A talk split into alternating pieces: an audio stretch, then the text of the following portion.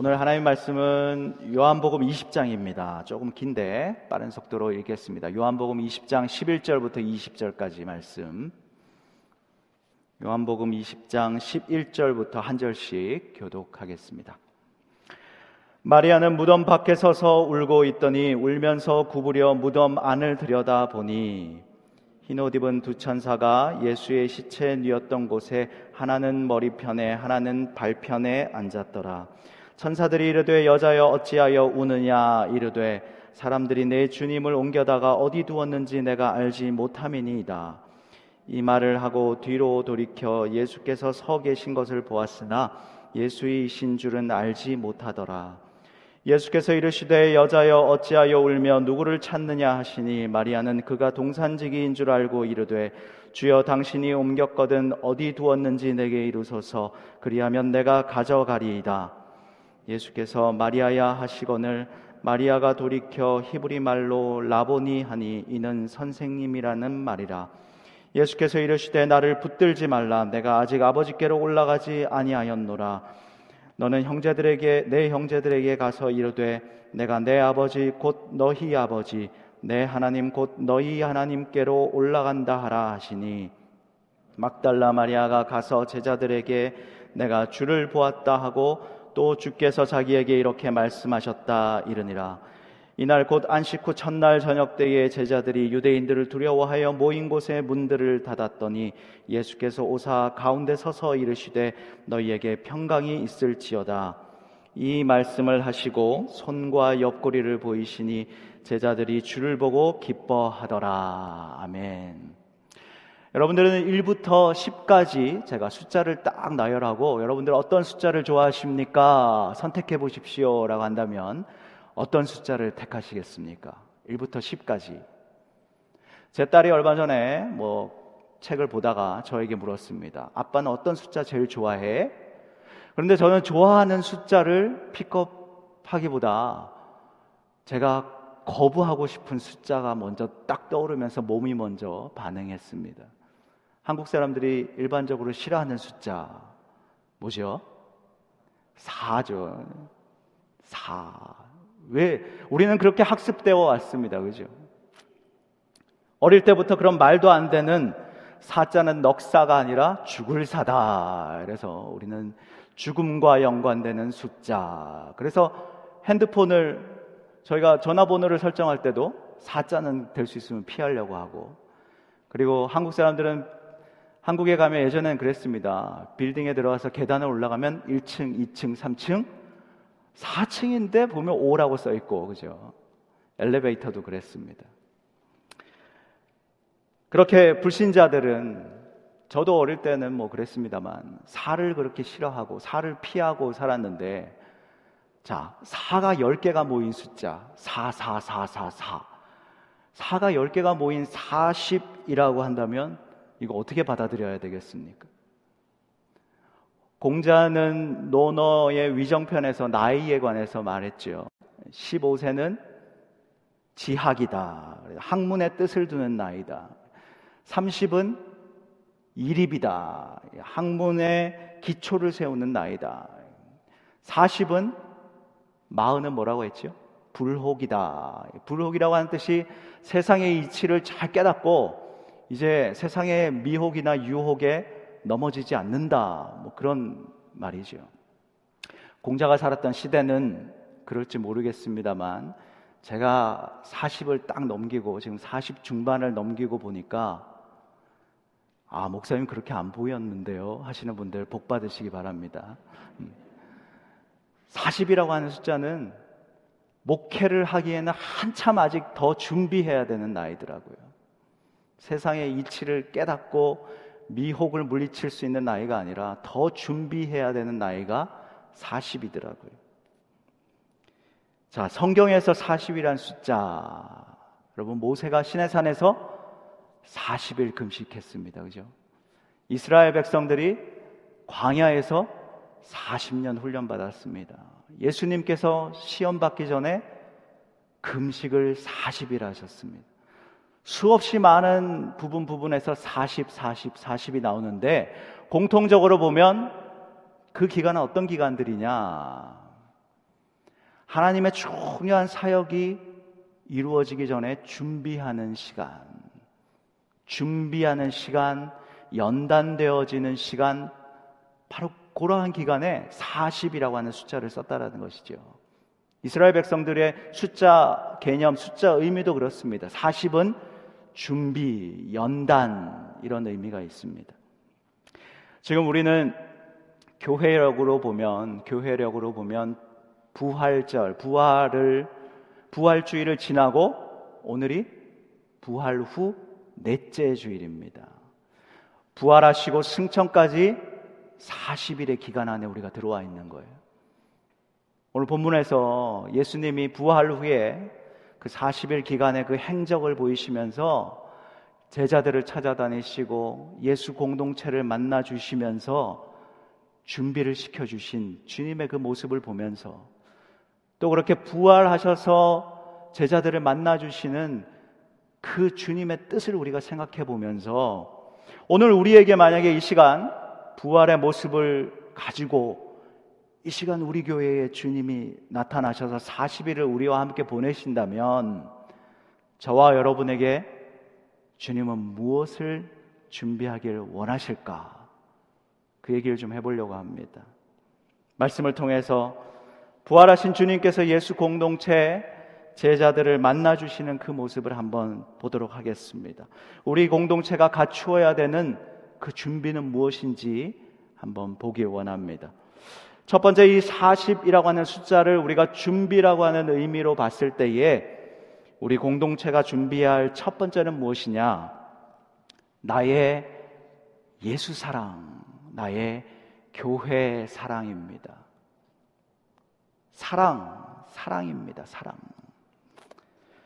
너무 많이 들어서 아, 식상해 그러시는 분들이 있을 수도 있겠습니다.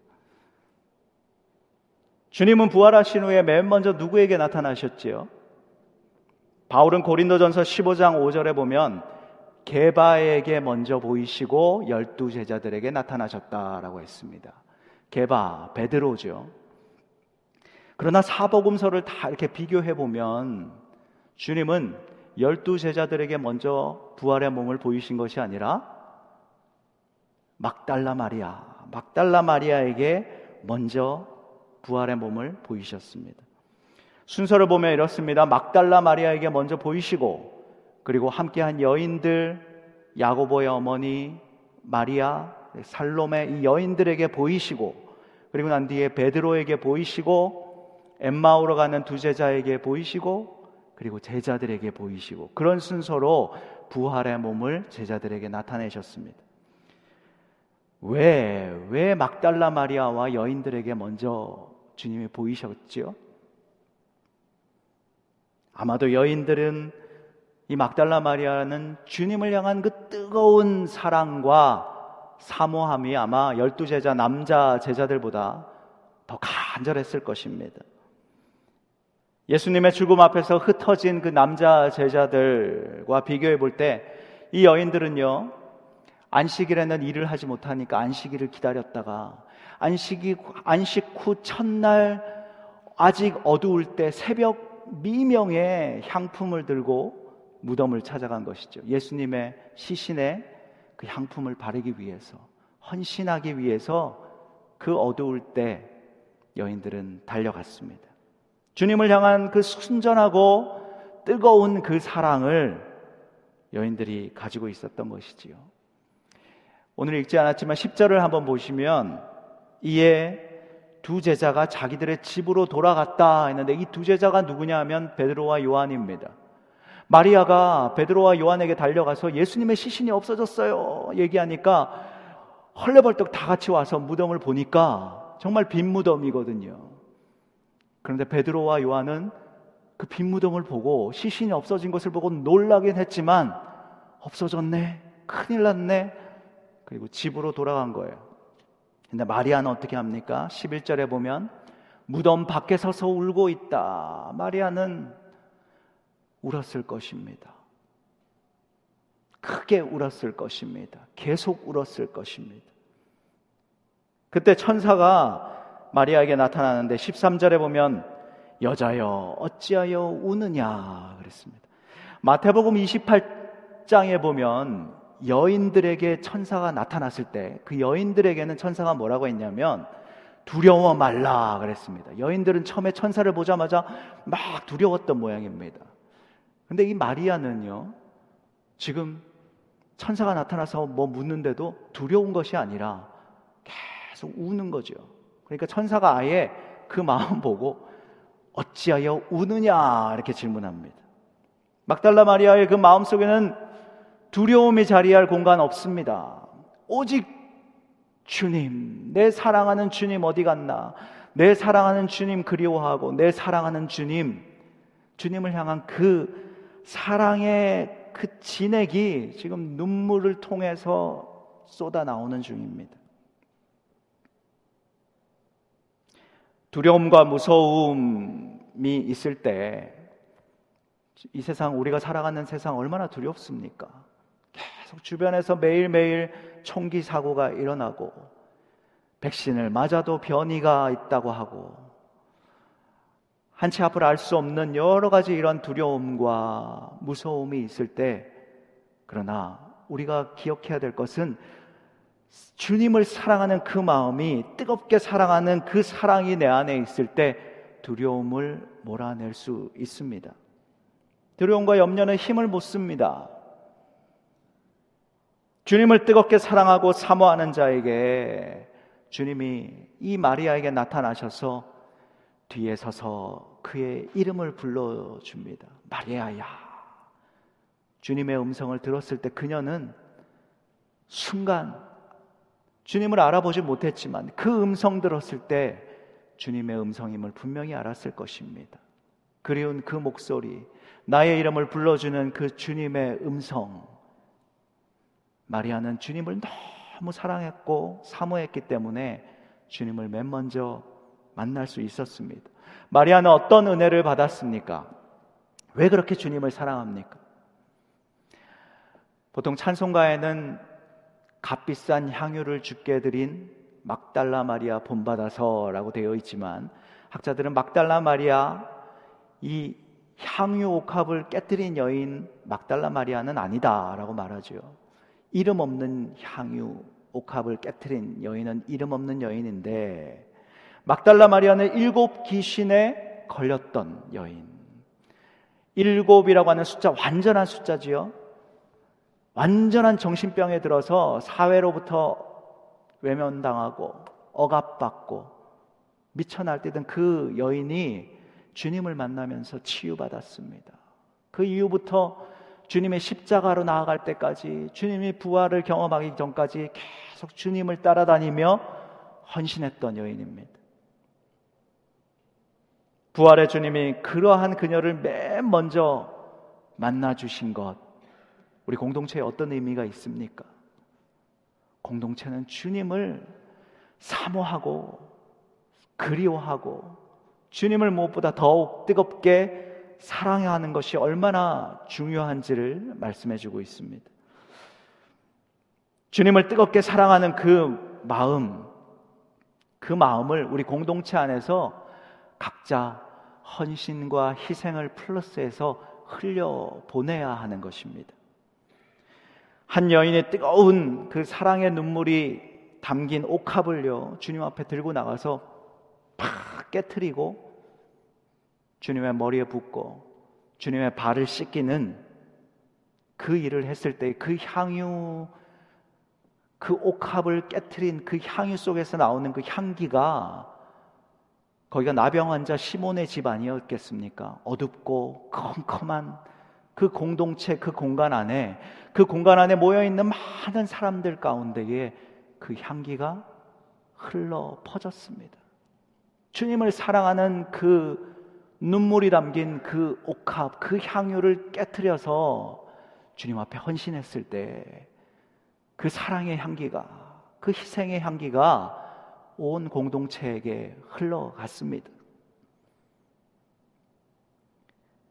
강주민 목사님의 나의 사랑, 나의 어여쁜 자야, 자, 자야, 나의 어여쁜 자야라고 하는 책이 있지요. 거기에 내용을 하나 읽어드리면 사랑을 잴 수 있는 자가 있다라고 한다면 그것은 희생, 헌신일 것입니다. 얼마나 희생했는가, 헌신했는가를 보면 얼마나 사랑했는가를 알 수 있습니다. 행복한 사랑의 관계는 소속감이 분명할 때 안정감이 있습니다. 서로가 서로에게 속겠다고 하는 확고한 사랑이 있을 때 아름답고 행복한 공동체를 이루게 합니다. 라고 했습니다. 내가 주님을 더 뜨겁게 더 뜨겁게 사랑하면 그 사랑에 헌신과 희생이 합쳐지고 헌신과 희생의 향기가 더해져서 교회 공동체로 퍼져나가게 되어 있습니다. 주님을 그렇게 뜨겁게 사랑하게 되면 그래서 교회를 자연적으로 뜨겁게 사랑하게 되어 있는 것입니다. 교회는 주님의 몸이라고 합니다. 교회의 머리는 예수 그리스도 주님이십니다. 주님을 사랑하면 주님을 더 사랑하면 교회를 더 사랑하게 되어 있습니다. 그것이 원리입니다. 주님을 사랑하면 주님의 몸에 붙어 있는 각 마디마디 지체들, 성도들을 사랑하지 않을 수 없습니다. 여러분들은 주님을 진정 사랑하십니까? 사랑하십니까? 아멘이셔야 됩니다. 그렇다면 주님의 몸인 교회, 이 펠로십 교회를 진정으로 사랑하십니까? 예일대학 교회사 교수인 라토렉 교수는 기독교 역사라고 하는 책에서 이렇게 썼습니다. 교회를 지켜온 사람들, 그들은 신학자도 아니고 정치가도 아니고 부유한 사업가도 아니다. 이름 없이 주의 재단에 사랑을 바친 수 없는 많은 성도들, 그들이 교회를 지켜온 주인들이었다. 사랑하는 사람들, 사랑을 바친 사람들. 저는 군대 생활을 참 행복하게 했습니다. 저는 군종병으로 근무를 했는데 군종병은 교회를 관리하고 예배를 준비하고 교회를 교회 일을 하는 병사가 군종병인데 군종병만 한 것이 아니고 저는 두 가지 일을 했습니다. 인사 담당자가 훈련소에 있을 때 저를 부르더니 너는 행정병을 하면서 혹시 교회 다녀? 그러시길래 예 교회에서 찬송 인도도 하고 그렇습니다. 그랬더니 너 그러면 행정병 하면서 군종병도 해라. 그러면서 저를 경남 고성에 있는 작은 부대에 거기 군종병으로 보냈습니다. 제가 군종병으로서 26개월 근무할 그 부대에 딱 갔는데 교, 들어가는 입구에 교회가 있습니다. 딱 저 아까 전에 그 제목에 나와 있던 그런 교회처럼 하얀 건물로 자그마한 교회인데요. 거기에 딱 들어가는 순간 제가 깜짝 놀랐습니다. 탄식이 제게 흘러나왔습니다. 교회 예배 공간 달랑 그거 하나인데요. 들어가자마자 교회 예배실이 나오는데 거기에 철모, 야삽, 교, 군인들이 쓰는 그런 장비들을 막 쌓아놓고 벽에는 곰팡이가 퍼져 있고 부엌에 갔더니 막 쥐가 들끓고요. 컵라면을 쌓아놓으면 막 컵라면을 다 갉아먹고요. 그런 교회였습니다. 제가 그때 순수한 마음으로 하나님 만나고 이제 은혜를 조금 체험하고 이제 좀 하나님을 알아가고 할 때인데 너무 안타까운 거죠.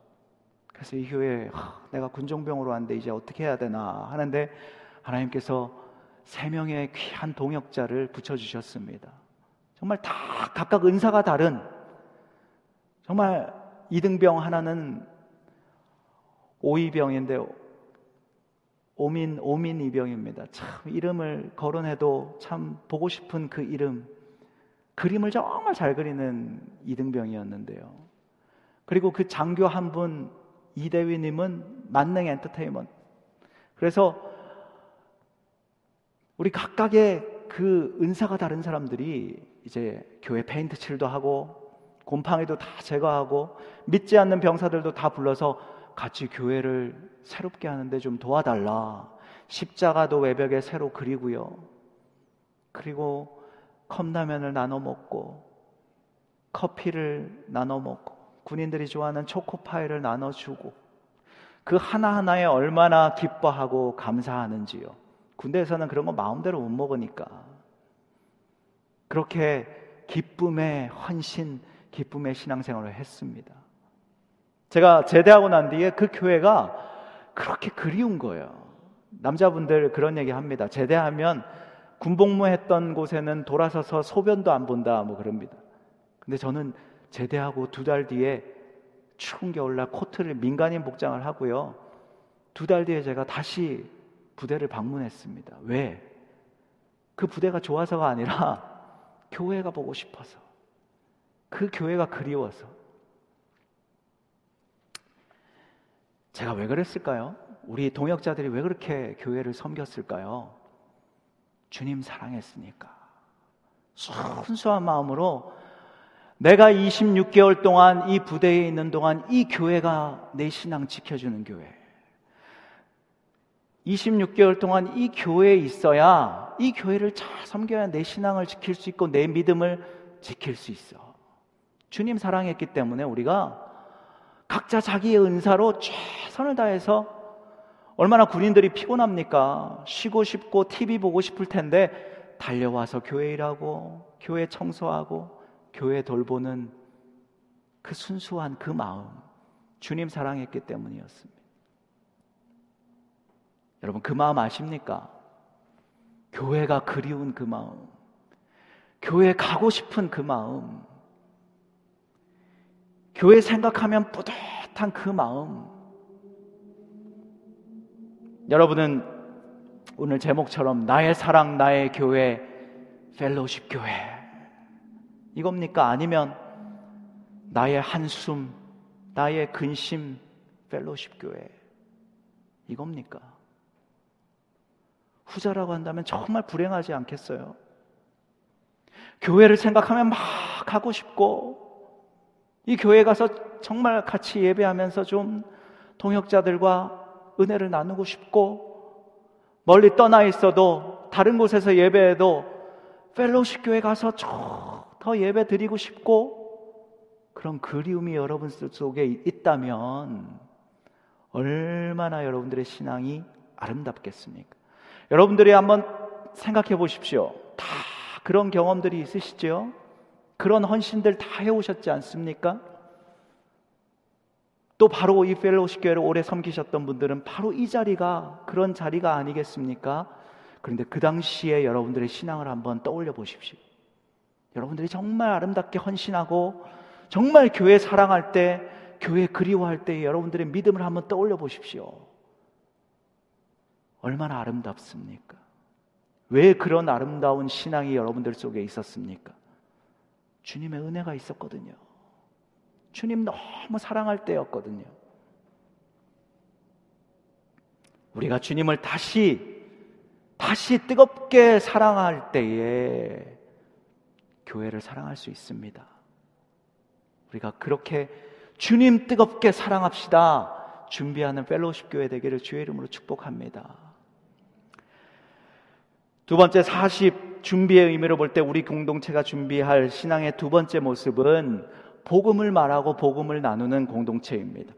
한 가지 의아한 것은요, 이 마태복음 28장 9절에 보면 예수님께서는 여인들이 예수님의 발을 붙들 때에 허락하셨거든요. 그런데 본문의 마리아의 경우는 17절을 한번 보시면 예수께서 이르시되 나를 붙들지 말라 그러셨습니다. 막달라 마리아가 예수님을 붙잡으니까 나를 붙들지 말라 그러셨어요. 여인들은 아마 예수님께 경배하기 위해서 붙들었겠지만 마리아에게 붙들지 말라라고 한 것은 아마도 마리아는 이 부활하신 주님이 우리에게 돌아오셨구나. 이제는 놓치지 말아야지. 이제는 우리와 함께 계실 이 주님과 다시 시작해야지 이런 마음이 있었을 거예요. 순수한 마음이죠. 주님 사랑하는 마음이겠지만, 그러나 주님은 마리아와 제자들이 생각하는 것처럼 부활하셔서 그 몸을 가지고 제자들과 거하면서 예수 왕국을 만들기 원하시 않으셨습니다. 나는 너희 하나님 아버지, 내 아버지께로 올라가야 한다. 라고 말씀하셨지요. 그래서 너는 형제들에게 가라. 너의 그 사랑하는 마음은 내가 알겠다만, 그러나 그 사랑에 머물지 말고 너희 형제들에게 가서 이 기쁜 소식을 전해라 라고 했습니다. 18절에 보면 막달라 마리아가 가서 제자들에게 내가 주를 보았다 하고 주께서 자기에게 이렇게 말씀하셨다. 이르니라 라고 했습니다. 이 이르니라 원어를 보면요. 앙겔로라고 하는 단어를 쓰고 있는데 복음이라고 할 때 유앙겔리온 들어보셨죠? 유앙겔리온 천사를 앙겔로스라고 합니다. 이 마리아는 유앙겔리온 이 기쁜 소식을 전하기 위한 앙겔로스가 되어서 제자들에게 이 앙겔로의 사명을 실천하는 거예요. 가서 기쁜 소식 공동체에 전하는 겁니다. 내가 주를 사랑하고 내가 주님을 붙들고 있는 것에 내가 주님 사랑하는 것에 머무르는 것이 아니라 앙겔로의 삶을 사는 거예요. 가서 기쁜 소식을 전하고 말하고 선포하는 것입니다.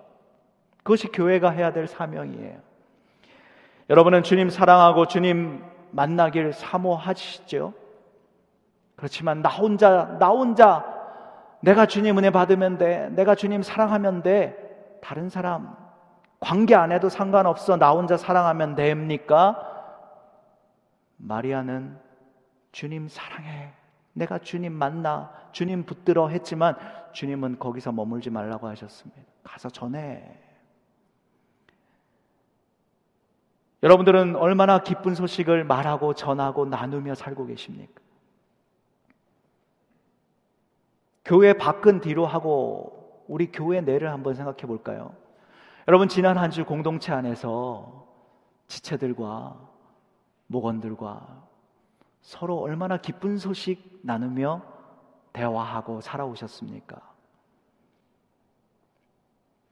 제가 아는 은퇴하신 목사님 사모님 계신데요.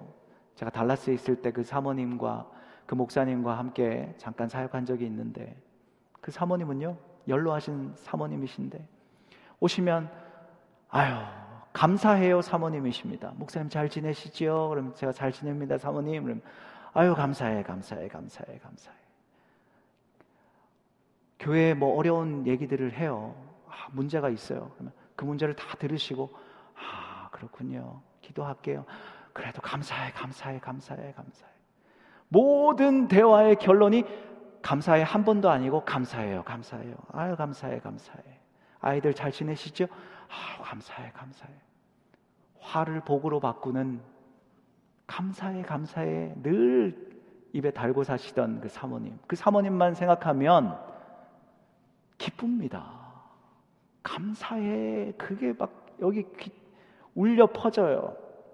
지난 한 주 여러분들은 교회 공동체에서 얼마나 기쁜 소식, 밝게 하는 소식들을 나누셨습니까? 혹시 내가 주님 사랑하면 되지. 내가 주님 은혜 받으면 되지. 그리고 아무하고도 대화 단절, 그냥 나 혼자 열심히 신앙하면 되지. 그것도 공동체는 아니에요. 아니면 만나는 자들마다 대화할 때마다 문제야. 큰일 났어. 기쁜 소식의 복음이 아니라 화를 얘기하는 화음을 내지 않습니까? 맑은 물을 탁하게 하는 타금을 내고 살진 않으셨습니까? 내 입에서 나오는 말은 복음입니까? 기쁜 소식입니까? 아니면 물을 흐리는 타금입니까? 우리 펠로우십 교회가 하나님을 뜨겁게 사랑하고 일어나서 사랑의 그 기쁜 소식을 공동체 안에서 말하고 또 밖에서도 말하고 그렇게 나누며 복음 사명 감당하시는 모두가 되시길 축복합니다. 제가 그 사랑방 교회에서 복무를 할 때 주일마다 제일 먼저 하는 게 있었어요. 그게 뭐냐 하면 그 당시에는 교회 군대 사무실에서는 컴퓨터가 있었지만 교회 사무실에는 컴퓨터가 없었어요. 그 당시에 카세트 테이프, 카세트 라디오가 있었잖아요. 주일 아침에 7시에 딱 밥 먹고 교회 가면 주일 아침에 제가 라디오를 탁 켭니다. 그러면 그때 부산 세중앙교회 지금 호산나 교회 원로 목사님 최홍준 목사님의 말씀이 라이브로 설교 라이브가 라디오로 나왔어요. 그럼 저는 카세트 테이프를 공테이프라고 하죠. 준비해서 딱 넣고 녹, 녹음을 딱 누릅니다. 매주 그 설교를 듣고 주의를 시작하는데 제가 너무 은혜를 많이 받은 거예요. 저 혼자 막 그 사무실에서 부흥회를 하는 거예요. 최영재 목사님 말씀 들으면서 그때 은혜를 너무 많이 들어서 복음의 은혜를 많이 듣고 기쁜 소식을 많이 듣다 보니까 믿지 않는 우리 엄마, 믿지 않는 우리 엄마, 정말 그 영혼이 불쌍한 우리 엄마, 전도해야지. 공테이프 사서 넣고 녹음합니다. 그래서 그 제가 들은 그 말씀을 소포로 포장해서 매주 제가 군대에 도리어 밖에서 소포를 보내지 않습니까? 저는 어머니에게 소포로 매주 그 테이블 편지를 써서 보냈습니다. 어머니가 그 아들이 보낸 그 테이블 어떻게 방치하겠어요? 군대에서 힘든 군생활 하면서 아들이 이렇게 나 들으라고 테이프 녹음해 줬는데 어떻게 무시하겠습니까? 다 들으시는 거예요. 저희 어머니가 전도되는데 큰 역할을 한 테이프 전도였습니다. 제가 왜 그랬을까요, 여러분? 기쁜 소식을 듣고 복음을 들으니까요. 나누지 않고는 못 견디는 거예요. 그리고 복음이 사람을 변화시키는 걸 제가 경험하니까 저같이 우울하고 저같이 어두움에 갇혀 있던 이 한 영혼이 변화되는 걸 보니까 우리 어머니 그 영혼 복음을 들려줘야 되거든요. 그러니까 제가 막 최선을 다해서 제 돈 써가면서 제 시간 써가면서 이렇게 해서 전도를 한 것이지요. 교회는 바로 이 원리입니다, 여러분. 듣고 하나님의 말씀을 들으면 전해야 하는 것이죠. 기쁜 소식으로 전해야 하는 것입니다. 막 영혼이 힘을 얻고 살아나는 것을 믿으면서 그 주님의 말씀을 기쁜 소식을 마구마구 공동체 내에서 연약해 지쳐 있는 영혼들에게 공동체 밖에 믿지 않는 자들에게 그 기쁜 소식을 전해야 되는 게 공동체가 할 역할입니다.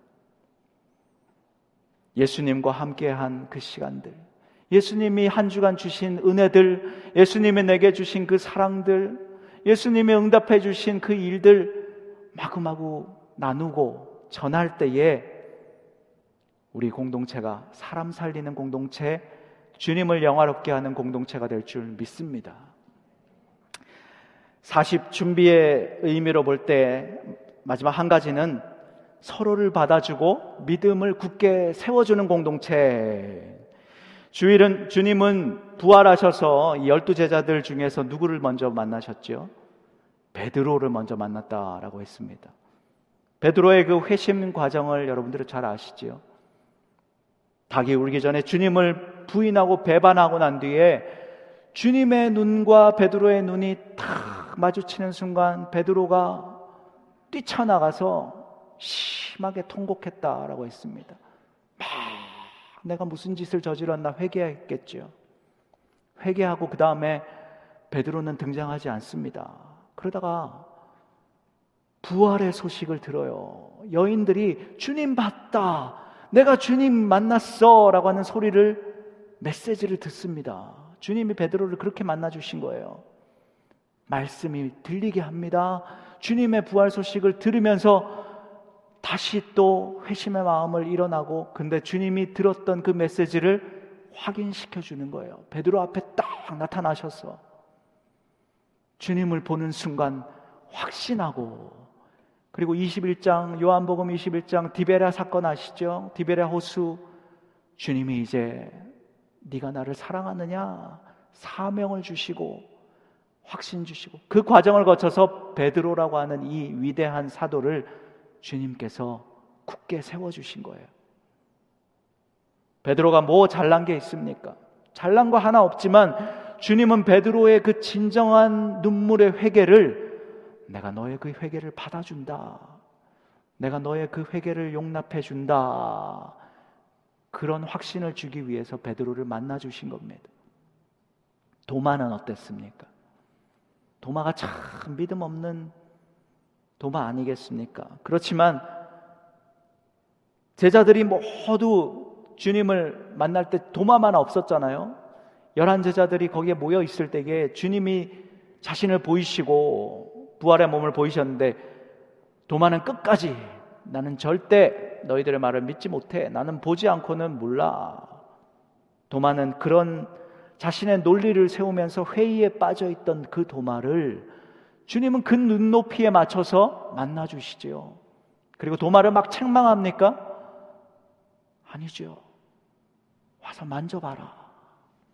직접 보고 만지고 도마의 수준에 맞게, 도마의 눈높이에 맞게 확신을 주시고 믿음을 굳게 세워주신 주님이십니다. 다른 제자들은 어땠을까요? 19절 한번 볼까요? 이날 곧 안식 후 첫날 저녁 때에 제자들이 유대인들을 두려워하여 모인 곳의 문들을 닫았다라고 했습니다. 부활의 소식을 지금 들었어요. 베드로 봤다고 했고 엠마오 두 제자도 봤다고 했는데 지금 두려워 가지고 문들을 다 닫아 놓고요. 여전히 부활의 말씀 소식을 듣고도 마음의 문을 닫고 죽음이 두려워서 머물고 있는 공동체.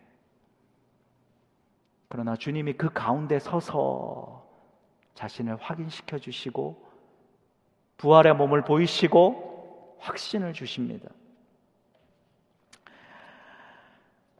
제자들 중에서는요, 아, 베드로에게 왜 먼저 꼭 나타나 주시지? 저 몹쓸 베드로, 꼭 튀는 행동하고 나서서 행동하는 저 베드로. 제일 먼저 주님 부인하고 말이야. 그런데 주님은 저런 베드로를 제일 먼저 만나 주시고, 막 시기하고 질투하는 제자들 있었겠죠. 누가 크냐, 막 이거 놓고 다투던 제자들. 한 사람 한 사람 한 사람이 공동체에 다 연약했다라는 얘기입니다, 여러분.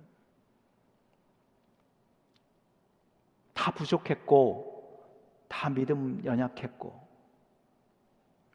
한국에 지금 입시가요, 대학들이 난리가 났습니다. 지방에 있는 대학들은요, 다 정원 미달, 정원 미달, 신입생이 모자라서 100명 이상, 신입생 미달이 100명 이상인 대학이 30개가 넘는데요, 지방에. 지금 지방의 대학들은요, 수능 보지 않아도 괜찮아. 지원해라. 수능 안 봐도 받아주겠다. 지원하면.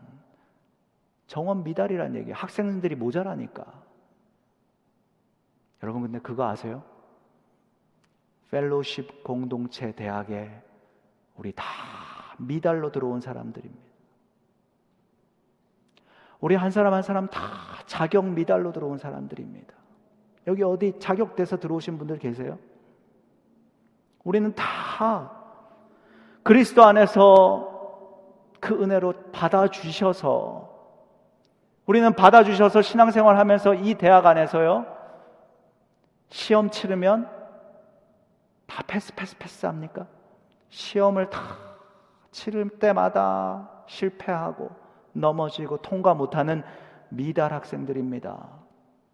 그럼에도 불구하고 예수 그리스도 특별 장학금 특별 은혜의 장학금을 우리는 받고 살아요. 때를 따라 주시는 그리스도의 은혜의 장학금 받고 우리는 공부하고 있는 배우고 있는 미달 학생들입니다. 근데 네가 잘하냐? 내가 잘하냐? 네가 합격이다. 내가 합격이다. 지금 우리 그러고 있는 거예요, 여러분. 서로의 약한 믿음을 굳게 세워주고 베드로와 도마를 어떻게 주님이 만나 주셨나? 어떻게 그들의 믿음을 굳게 세워 주셨나? 제자 한 사람 한 사람을 어떻게 주님이 부활하셔서 그들에게 다가가서 그들의 믿음을, 그들의 약점을 새롭게 해 주셨나? 우리는 그것을 보면서 우리 공동체에 적용할 수 있어야 하겠습니다. 서로의 믿음을 굳게 세워주고 서로를 받아주고 서로를 사랑할 수 있는 우리 펠로십 공동체 되기를 주의 이름으로 축복합니다. 주님의 마지막 기대입니다. 주님의 꿈이었습니다. 이 교회를 사랑하게, 사랑할 수 있길 바랍니다. 나의 사랑, 나의 교회, 주님의 몸 된 이 펠로십 교회, 주님이 진정 부탁하시고 우리에게 맡겨주신 그 본질을 붙들고 우리가 함께 서로 사랑하며 세워져가는 준비해가는 교회가 되길 바랍니다. 어거스틴은 이렇게 말했습니다. 본질적인 것에는 일치를, 비본질적인 것에 있어서는 자유를, 그리고 모든 것에는 모든 것에는 사랑을 주라. 본질적인 것과 비본질적인 것을 구별해야 된다. 웨슬리도 그렇게 말했습니다. 본질적인 게 뭡니까, 여러분? 예수 그리스도에 대한 사랑, 복음을 위한 헌신, 사람을 살리는 그 복음에 헌신하는 그 모습, 바로 그게 본질이다. 주님 많이 사랑하고, 결국은 하나님 많이 사랑하고, 그 사랑 가지고 이웃을 많이 사랑하는 바로 그것이 본질. 비본질은요. 여러 가지 문제들이 있겠죠. 예배가 이게 좋다. 이런 예배가 좋다. 저런 예배가 좋다. 찬송가를 불러야 된다. 경배와 찬양을 불러야 된다. 예배 드릴 때는 넥타이를 매야 된다. 안 매야 된다. 여러 가지, 여러 가지 사역을 함에 있어서 이 문제, 저 문제, 그러나 그 문제가 교회 운영하는 데 있어서 중요한 문제라고 우리는 생각할 수 있습니다. 근데 잘 생각해서 이것이 정말 본질인가, 비본질인가 분별할 수 있어야 된다라는 것이죠. 그 분별을 우리가 배워야 한다. 정말 그 문제가 우리가 지금 다투고 고민하고 내가 내 마음 가운데 막 끓이고 있는 그 관계의 그 문제가 정말 하나님 사랑하는 본질에 방해가 되는 일이라면 버려야죠. 정말 하나님 사랑하고 복음을 널리 알리는 일에 사람 살리는 일에 보탬이 되는 일이라고 한다면 해야죠. 그러나 그것이 비본질이라고 한다면 본질에 도움이 안 되는 일이라고 한다면 우리는 과감히 떨쳐 버리고 나를 포기할 수 있어야 하겠습니다. 중요한 것은 우리 마음에 예수님을 향한 그 사랑이 고동치고 있는가? 내가 정말 복음을 위해서 사람 살리는 일에 지금 함께 사람을 살리고 영혼 살리는 일에 우리가 함께 뛰고 있는가? 거기에 하나가 되어야 된다는 것이지요. 2013년 한국의 휴먼 다큐멘터리 사랑이라고 하는 유명한 다큐멘터리가 있었는데 거기에 해나라고 하는 아이가 나왔습니다. 해나의 기적이라고 하는 제목이었는데 해나라고 하는 이 아이는 선천적으로 기도가 무형성되어 기도가 생기지 않았습니다. 그래서 저 옆에 달고 있는 것이 튜브인데요. 튜브를 이렇게 꽂아야 그 작은 튜브를 통해서 기도가 없기 때문에 숨을 쉴 수 있는 거예요. 만약에 울다가 튜브가 빠져버리면 얘는 죽는 겁니다. 숨을 못 쉬어서. 그래서 튜브를 항상 저렇게 달고 있는 아이였습니다. 의사들이 2개월밖에 못 산다. 시한부 2개월 판정 받았습니다. 그런데 35개월을 살았습니다. 그런데 이 다큐멘터리를 보면서 왜 눈물을 흘리냐 하면 이 아이가 얼마나 저렇게 힘든 투병을 3년 동안 잘 감당하는지 그리고 얼마나 웃는지 몰라요. 천사 같은 미소로 저 투병 생활을 감당하는데 많은 섬김의 동역자들이 있었다는 것이지요. 전 세계적으로 유명한 권위자였던 의사가 있었는데 그 의사가 어떻게 어떻게 경로를 통해서 이 해나의 소식을 듣고 그 바쁜 스케줄 다 뒤로 하고 와서 해나를 치료합니다. 해나를 안타까워했던 재미교포 어떤 간호사가 이 소식을 듣고 자신의 병원에 가서 의사에게 상담하고 좀 도와주면 좋겠습니다. 해서 그 의사가 이 권위 있는 의사에게 연락을 해서 이들이 함께 이 해나를 살리자. 그래서 한국으로 와서 치료를 합니다. 그래서 치료가 수술이 잘 끝났습니다. 그렇지만 그 후에 해나는 병이 다시 악화가 되어서 그래서 숨을 거두고 맙니다.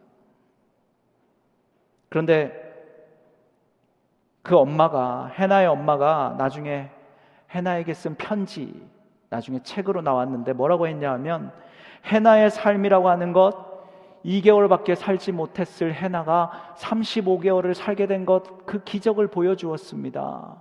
그리고 또 하나의 기적이 뭐냐? 해나의 삶은 해나를 사랑하고 살리고자 애쓰는 사람들 그들이 어우러진 아름다운 공동체, 아름다운 세상을 볼 수 있는 기적을 베풀어 주었다. 이 해나의 삶이.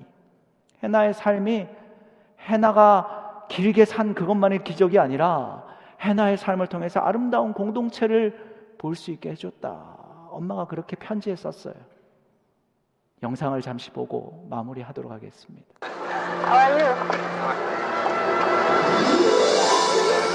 이틀 뒤 마크 홀트만 박사가 도착했다. 해나를 보러 네 번째 오는 길. 그는 해나의 인공기도 수술을 위해 FDA로부터 모든 허가를 받고 왔다.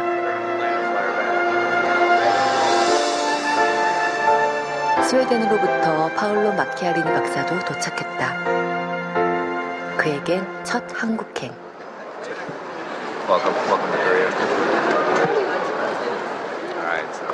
홀터만 박사와도 실제로는 첫 만남. 국적도 다르고 서로의 분야도 다른 두 의사. 이들이 함께 해나를 수술하게 될 거라고 상상도 하지 못했다.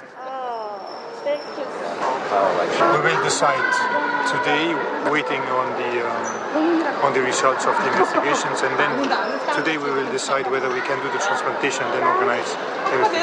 Depending on whether we can do the transplantation or not, this will be um, this will save her life. So that's um, a very important moment, probably her most important moment during her entire life. 병원에는 해나를 찾아온 손님이 또 있었다. 미국 MBC TV의 촬영팀. 간판급 진행자 메레디스가 직접 취재를 왔다. Good girl. You're very smart, Hannah. 만약 이번 수술이 성공한다면 해나는 세계 최연소로 줄기세포 인공기도를 이식받는 주인공이 되는 것이다. MBC 역시 이 기적 같은 사연에 놀라고 있었다. Oh, I was very moved by it because it just seemed like destiny. All these people coming together to save one little girl, and and and she is really um, somewhat magical. You know, you're drawn to her, and I, we wanted to be part of this. We wanted to tell her story to an American audience. 병원에 도착하자마자 홀터만 박사는 먼저 해나를 만나러 갔다.